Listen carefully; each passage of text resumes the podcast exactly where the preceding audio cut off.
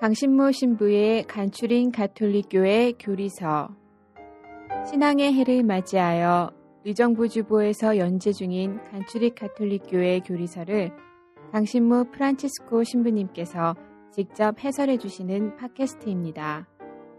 방대한 분량과 어려운 내용을 담고 있는 가톨릭교회 교리서를 간단하고 명료하게 설명해 주십니다. 또한 지면에서 다루지 못한 내용을 추가하여 더욱 깊고 풍부하게 이해를 도와주십니다. 이 팟캐스트는 안드로이드 어플 팟빵과 애플 팟캐스트에서 들으실 수 있습니다. 의정부교구 홈페이지 ucatholic.or.kr로 접속하시면 강의 자료 문서 파일도 다운받아 보실 수 있습니다. 강신모 신부의 간추린 가톨릭교회 교리서 여러분 안녕하세요. 강신모 프란치스코 신부입니다. 지난 시간에 우리는 성인들의 통공 교리를 공부를 했습니다. 우리 카톨릭 신자들은 성인들의 통공을 믿기 때문에 성인 성녀들에게 도우심을 청하고 또 그분들의 삶을 담고자 노력을 합니다. 어, 이것은 뭐, 뭐 큰 문제가 없는 얘기예요. 그런데 이제 이 성인들의 통공 교리 안에서 조금 독특함이 하나 있는데 그것은 성인들 중에 성인이라고 할 수 있는 성모 마리아와 관련된 부분입니다. 그러니까 어, 뭐 성모 마리아가 아니더라도 우리 무슨 성 프란치스코라든가 무슨 이런 성인들에게 우리가 기도하고 존경하고 하는 거에 대해서는 큰 문제가 없어요. 근데 우리 카톨릭 교회 안에서는 성모 마리아에 대한 공경이 아주 아주 극진하기 때문에 이것이 이제 개신교 형제들에게는 조금 걸림돌처럼 작용할 수가 있는 것입니다. 그러니까 성모님을 아 참 훌륭하신 분이다 이렇게 공경한다고 한다면은 문제가 없겠는데 성모님께 이 하느님의 어머니다라고 하는 호칭을 부여하고 또 교회의 어머니다. 더 나아가서 구원의 협력자다라는 칭호를 드리고 특별한 공경을 합니다. 그러니까 이게 좀 과도한 거 아니냐. 이제 이런 그 문제 제기가 일어난다는 것이죠. 그러나 가톨릭 교회 입장에서 봤을 때 성모님은 일반적인 다른 성인 성녀들하고는 어, 구별되는 구원의 역사 안에서 아주 특별한 중요한 위치를 지니고 있기 때문에 거기에 걸맞게 특별한 공경을 드린다고 하는 것이죠. 그래서 그 부분을 오늘 이제 설명을 드리고 싶어요. 어, 우리는 앞서서 여러 차례 이제 반복을 한 거지만 우리를 구원하기 위해서는 하느님이 사람이 되실 필요가 있었다. 그러니까 예수님으로서 어, 강생을 하실 필요가 있었다라고 하는 것을 공부한 바 있습니다. 그런데 그러니까 우리가 나쁜 친구의 꼬임에 빠져서 가출을 해갖고 그 타락한 생활 속에서 헤매는 아들이 있다면 부모가 에이 언젠간 돌아오겠지 하면서 그냥 기다리고만 있을 부모는 없습니다. 찾아 나서겠죠. 아들이 있는 곳이 범죄자 소굴이건 감옥이건 부모는 찾아갈 겁니다. 이처럼 하느님께서는 죄와 고통 속에 있는 우리들을 구원하시기 위해서 사람이 되신 것입니다. 그런데 하느님께서 인간이 되셔야 되겠다. 쟤네들을 구원하기 위해서 찾아가야 되겠다. 그러기 위해서는 이제 인간이 되셔야 되는데 인간이 되시겠다라고 결심하는 것만으로 우리의 구원이 이게 성공적으로 이루어질 수가 있는가? 그건 좀 부족해요. 왜냐하면 하느님을 받아들이는 인간의 협력이 없으면 안 된다는 얘기죠. 앞에 예에서처럼 부모가 어렵게 아들을 찾아갔다고 하더라도 그리고 아들이 처한 고통스러운 상황을 함께 겪는다고 하더라도 아들이 고집을 피우고 부모를 거부한다면 구원이 이루어질 수가 없다는 것입니다. 이처럼 하느님의 구원도 일방통행이 될 수는 없어요. 성자 예수 그리스도께서 사람이 되시기 위해서는 그분을 온전히 받아들여 잉태하시고 낳아주실 여인이 필요했던 것입니다. 그분이 바로 성모님이시죠. 사실 그, 그 당시 사회에서 어, 처녀가 어, 나, 성모님이야 이제 알지만 다른 사람들은 모르는데 그, 그 아들을 잉태했다. 이거는 돌마저 죽을 일이죠. 어 그리고 또한 그 너가 잉태할 그 아들이 하느님이다. 어 이거는 그 신앙적으로 도저히 이해할 수가 없는 어, 그런 내용인 거예요. 그러니까 사회적으로도 용납할 수가 없는 일이고 신앙적으로도 도저히 이해할 수가 없는 그런 일을 성모님께서는 그것을 받아들이는 것입니다. 루카복음 1장 38절 저는 주님의 종입니다. 말씀하신 대로 저에게 이루어지기를 바랍니다. 하면서 그 하느님의 구원 계획을 받아들이신 것이죠. 그, 한 번은 그, 제가 그, 어떤 신부님하고 이제 그 루루드를 갔어요. 근데 그 신부님은 루루드에 대해서 아주 그, 이 여러 번 가셔갖고 이거 내용을 잘 아시는 그런 분인데 그분이 제일 먼저 저를 데리고 간 게 그 루루드에 가면 그 큰 성당이 있고 막 그런데 그런 데를 안 가고 벨라데타 성녀가 살던 그 집으로 저를 데려간 거예요. 아주 뭐 조그만 그런 집이죠. 그러면서 어, 루르드에서 발현하신 성모님에 대해서 얘기를 하는 게 아니라 그 신부님은 저에게 벨라데타 성녀에 대해서 자꾸만 얘기를 해주시더라고요. 어, 근데 벨라데타 성녀는 그 마을에서 제일 가난한 집 딸이었고 그러기 때문에 글자도 모릅니다. 교육을 제대로 못 받아서 그래서 나이는 먹었는데 천년성체도 못했대요. 글자를 모르니까. 그러니까 이제 천덕꾸러기예요. 그런 벨라데타에게 성모님이 나타나셔서 메시지를 주신 거죠. 어, 이 메시지를 사람들에게 전하라는 사명을 준 겁니다. 그것을 본당 신부님한테 가서 얘기를 했을 때 그 본당 신부님은 도저히 믿을 수가 없는 거죠.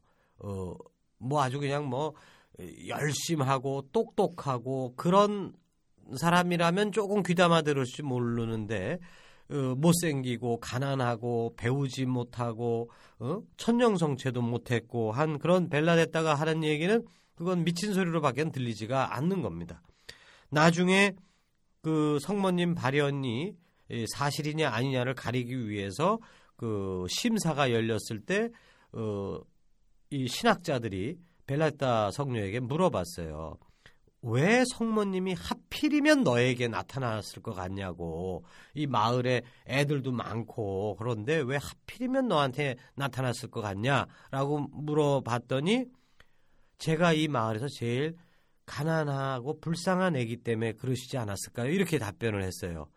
그것을 듣고서는 신학자들이 네 말이 맞다. 어? 왜? 성모님이 그러신 분이었기 때문에. 우리는 성모님 그러면은 막 그냥 왕관을 쓰고 그 다음에 막 몸에서 광채가 나고 예수님 안고 있고 굉장히 멋있고 미스 코리아 같고 뭐 학식도 뛰어나고 그런 여자라고 생각하기가 쉽지만 그게 사실이 아니죠. 나자렛 출신이에요. 정말 시골 출신이고 그리고 나이도 어렸을 거고 글자를 아셨을까요? 몰랐을까요? 모르셨어요, 분명히. 예? 교육의 기회라는 거 뭐 거의 받아보신 적도 없을 거고 어, 가난한 집에서 그 게다가 당시 사회에서 여자는 사람도 아니었죠. 어, 그러니까 성모님은 그 너에게 하느님이 잉태될 것이다. 하느님의 아들이 내 안에서 잉태될 것이다라고 하는 것을 받아들일 수가 없다는 것입니다. 왜? 가진 게 아무도 없, 아무것도 없기 때문에. 그런데도 하느님께서 들어오시겠다라고 했을 때 이게 인간적으로는 용납할 수가 없는 일이에요. 그런데 성모님은 그것을 받아들인 겁니다. 여기에서 이제 정말 구원이 발생하는 거예요. 그 전에 제가 이제 노동사목 을 담당을 했던 적이 있는데 그때 이제 그 노동 사목 그 노동 청년의 창설자 그 신부님이 그런 얘기를 하셨어요. 추기경님이 어, 이 공장에서 일하는 여공들하고 같이 이렇게 모임을 하면서 너희들은 사람 낚는 어부가 될 것이다. 이런 얘기를 하시고 이제 했습니다. 근데 사실 현실은 어때요? 배우지도 못하고 그 다음에 그냥 힘든 노동을 하고 어, 그런 그런 아가씨들에게 너는 사람 낚는 어부가 될 거다. 사도가 될 거다. 교회의 제일 중요한 사람이 될 거다. 이거 받아들이기가 참 어려운 얘기죠. 그런데 그것을 받아들이는 아가씨들이 있었다는 것이죠. 총각들도 있고. 그러니까 우리는 그 누구나 다 사실은 구원의 협력자가 될 수가 있습니다. 예수님을 우리가 잉태할 수 있어요. 성모님처럼. 근데 이제 우리는 아우 내까지 깬부 그런 걸 어떻게 할 수 있어요? 이제 지레 짐작을 해갖고 그것을 계속 포기하고 실망하고 스스로에게 그러니까 우리가 구원의 협력자가 못 되는 것입니다.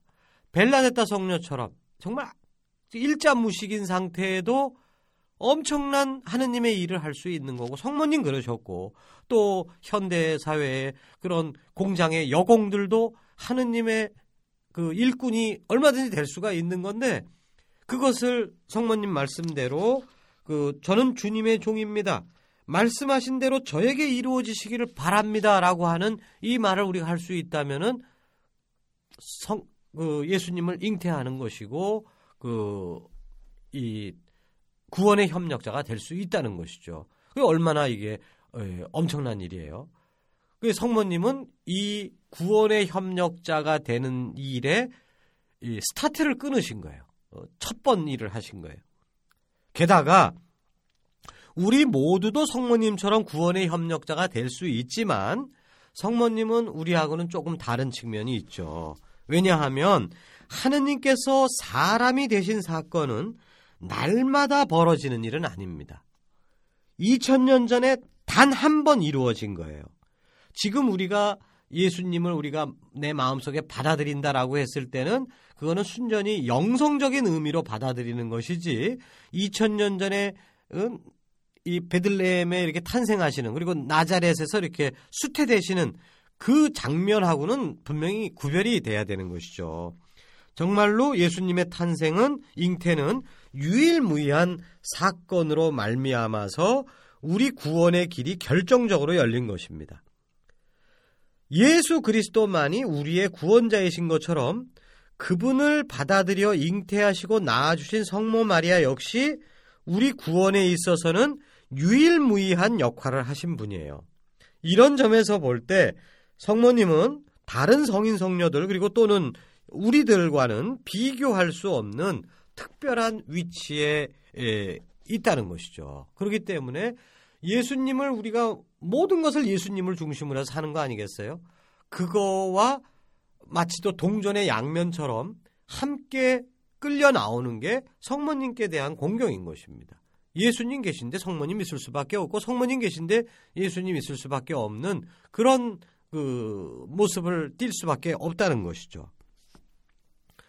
이렇게 설명을 드려도 이제 하느님의 어머니다 라고 하는 이 성모님께 붙이는 호칭에 대해서는 거부감을 가지실 수도 있어요.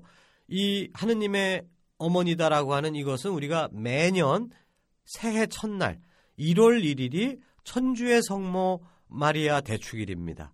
예, 하느님의 어머니이심을 우리가 경축하는 날이에요. 성모님께서 야 아무리 그래도 이건 너무 명칭이 너무 과하다 너무 세다 이렇게 얘기할 수 있습니다만은 이거는 이미 초대교회에서 공의회를 거쳐서 에페소 공의회에서 모든 교부들이 그 합의를 본 그, 정말 이거는 하느님께서 우리에게 주신 계시다라고 이제 결정을 본 전통 정통 신앙이에요. 어떻게 감히 인간에게 성모님은 철두철미하게 인간입니다. 인간이 하느님을 낳았다라고 하는 이 천주의 모친이라는 명칭을 붙일 수 있느냐? 이거는 바로 그 예수님에 관한 교리 때문에 어쩔 수 없이 나오게 된 결론입니다. 예수님에 대해서 예수님 그분은 누구시냐?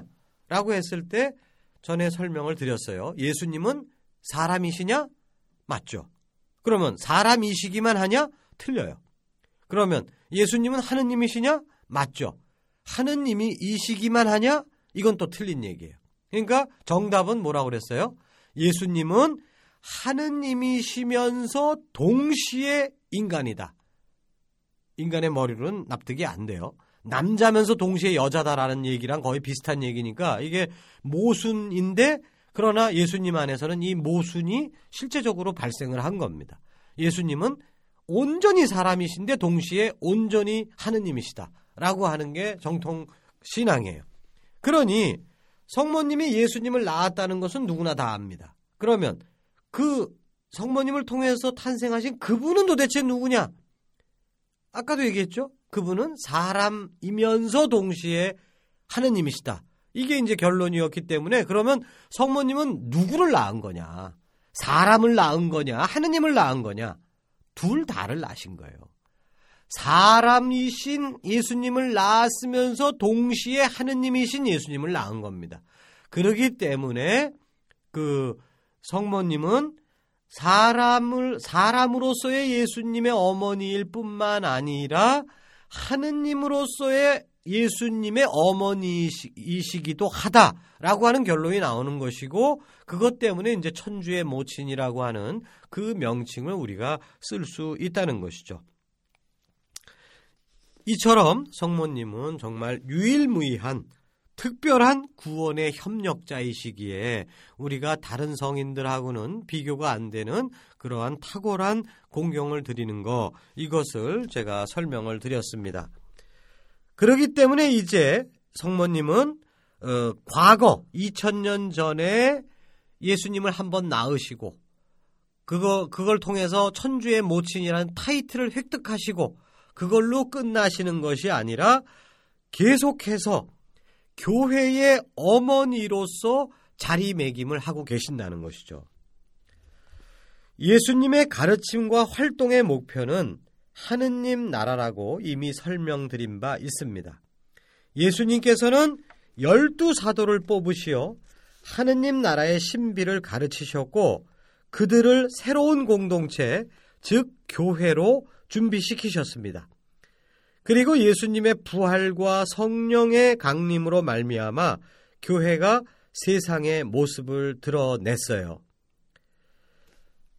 성모님은 하느님께서 강생하실 때, 바로 예수님으로 태어나실 때에도 온전히 협력하셨던 것처럼 성모님께서는 교회가 탄생할 때도 결정적인 역할을 하셨던 것입니다.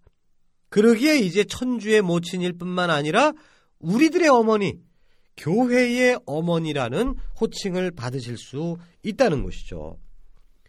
성모님께서는 예수님의 가르침과 활동을 따르는 충실한 제자이셨고, 복음서를 보면 성모님이 중간중간 계속 나오셔요.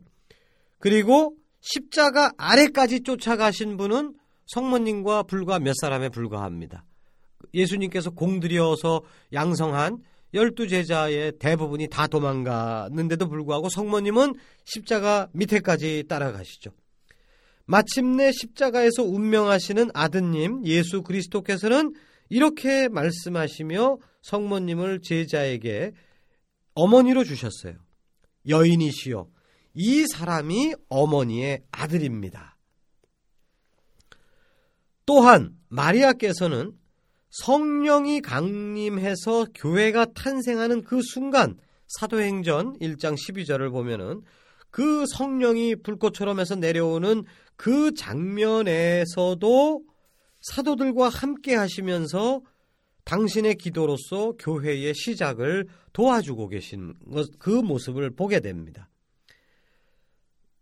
그들은 모두 여러 여자와 예수님의 어머니 마리아와 그분의 형제들과 함께 한 마음으로 기도에 전념하였다. 그리고 그 과정에서 성령이 강림하시는 겁니다. 그러니까 예수님이 탄생하는데 협력하셨듯이 성모님께서는 교회가 탄생할 때도 협력하셨구나 하는 것을 보게 됩니다. 그러기에 이제 결론적으로 이제 우리들은 이제 성모님을 어, 역사의 과거의 인물로 치부하는 것이 아니라 2000년대를 살고 있는 오늘날 우리에게 있어서도 이 어떤 구원의 효과가 있으신 그런 분으로서 현재 활동하시는 분으로 우리가 받아들일 수 있게 된다는 것이죠. 구원의 역사에 있어서 성모 마리아의 특별한 역할에 대해서는 이미 두 가지를 얘기를 했어요. 예수님이 탄생하시는 과정에서의 유일무이한 역할, 교회가 탄생하는 데 있어서의 유일미한, 유일무이한 역할을 하셨음은 제가 설명을 드렸습니다. 그런데 그때만 성모님의 역할이 발휘되는 것이 아니라 그 후로도 2000년 교회의 역사를 통해서 그리고 세상 끝날에 교회가 완성될 때까지 예수님의 구원 사업에 협력하시는 성모님의 역할은 계속되고 있다. 이것이 우리의 믿음입니다. 성모님께서는 승천하셨다. 이렇게 또 믿기도 하죠. 승천하시어 하느님 곁에 계시게 된 성모님께서는 우리 신자들을 위해서 지금도 끊임없이 기도하여 주십니다. 그래서 그 카톨릭 교회 교리서 968항, 69항을 한번 어, 중간중간 읽어 보겠어요. 마리아께서는 순종과 믿음과 희망과 불타는 사랑으로 영혼들의 초자연적인 생명을 회복시키고자 온전히 독특한 방법으로 구세주의 활동에 협력하셨다. 이러한 까닭에 은총의 세계에서 우리의 어머니가 되셨다. 실제로 하늘에 올림을 받으신 성모님께서는 이 구원 임무를 그치지 않고 계속하시어 당신의 수많은 전구로 우리에게 영원한 구원의 은혜를 얻어주신다.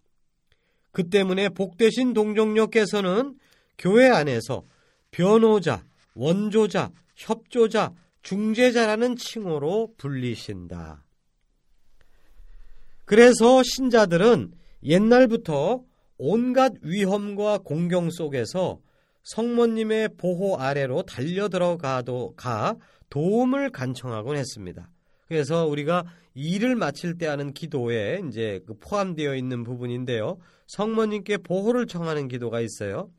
거룩하신 천주의 성모님, 저희를 지켜주시고 어려울 때 저희가 드리는 간절한 기도를 물리치지 마소서. 또한 온갖 위험에서 언제나 저희를 지켜 주소서. 영화롭고 복되신 동정녀시여. 과거에 우리 카톨릭 신자들이 늘상 바치던 기도문입니다. 또한 우리 성모송에서도 이제와 저희 죽을 때 저희 죄인을 위하여 빌어 주소서. 항상 이 성모님의 구원 협력을 우리가 요청하는 그런 기도를 이렇게 바치는 것이죠. 이처럼 성모 마리아는 하느님의 구원이 이 세상에 실현되는 데 있어서 완전한 협력자이시기에 그분을 특별히 공경함은 마땅하고 옳은 일입니다. 그렇지만 모든 것이 그렇듯이 성모님께 대한 공경이 너무 지나쳐서 우리의 유일한 구원자이신 예수 그리스도를 가리우는 일이 있어서는 안 됩니다. 그래갖고 그 옛날에 보면은 옛날에 이제 뭐 제가 본 건 아니지만 그 어른 신부님들 얘기를 들어보면은 옛날 그 이 라틴어로 미사하고 막 이럴 때는 신자들이 뭔 한, 뭔 한, 뭔 일을 하고 있는지 잘 이해를 못 하잖아요. 그러니까 특별히 할머니들은 맨 앞에 앉아갖고 미사가 진행되고 있는데 묵주기도만 막 열심히 하고 막 그러고 있었대요. 그러니까 지금 예수님의 십자가의 죽음과 부활을 기념하고 있는 정말로 중요한 이 미사가 지행, 거행되고 있는데 그거를 깊이 거기에 들어가려고 하질 않고 그냥 성모님, 성모님, 성모님 그러면서 이것만 하는 거예요. 이거는 이제 문제가 있다는 것이죠. 그래서 일부 개신교 신자들이 어, 니들은 마리아교다 막 이러면서 카톨릭을 공박할 때 그 사실은 근거가 있는 얘기예요. 일정 부분 우리가 잘못한 부분이 있기 때문에 비난받을 소지를 우리가 제공했다는 것이죠. 왜냐하면 예수님에 대해서는 거의 몰라. 성경도 안 읽어. 근데 그냥 오로지 묵주기도만 해. 그러니까 개신교 신자에 봤을 때는 저건 아니다. 라고 비난하는 거, 그거 당연한 비난이라고 저는 생각이 들어요. 그렇기 때문에 지금까지 제가 뭐 성모님의 구원 협력은 정말 중요한 것이고 그러기 때문에 우리가 성모님께 이렇게 구원의 협력을 요청해야 된다라는 얘기를 했지만 어, 그거보다 더 중요한 건 예수 그리스도이시죠. 그래서 예수 그리스도의 구원의 그 업적 안에서 성모님이 그 안에 정확한 위치를 차지하게끔 균형 있는 성모님 공경을 해야만 우리가 제대로 성모님을 공경할 수 있다라고 하는 말씀을 드리고 싶습니다. 잘 들어주셔서 감사드립니다.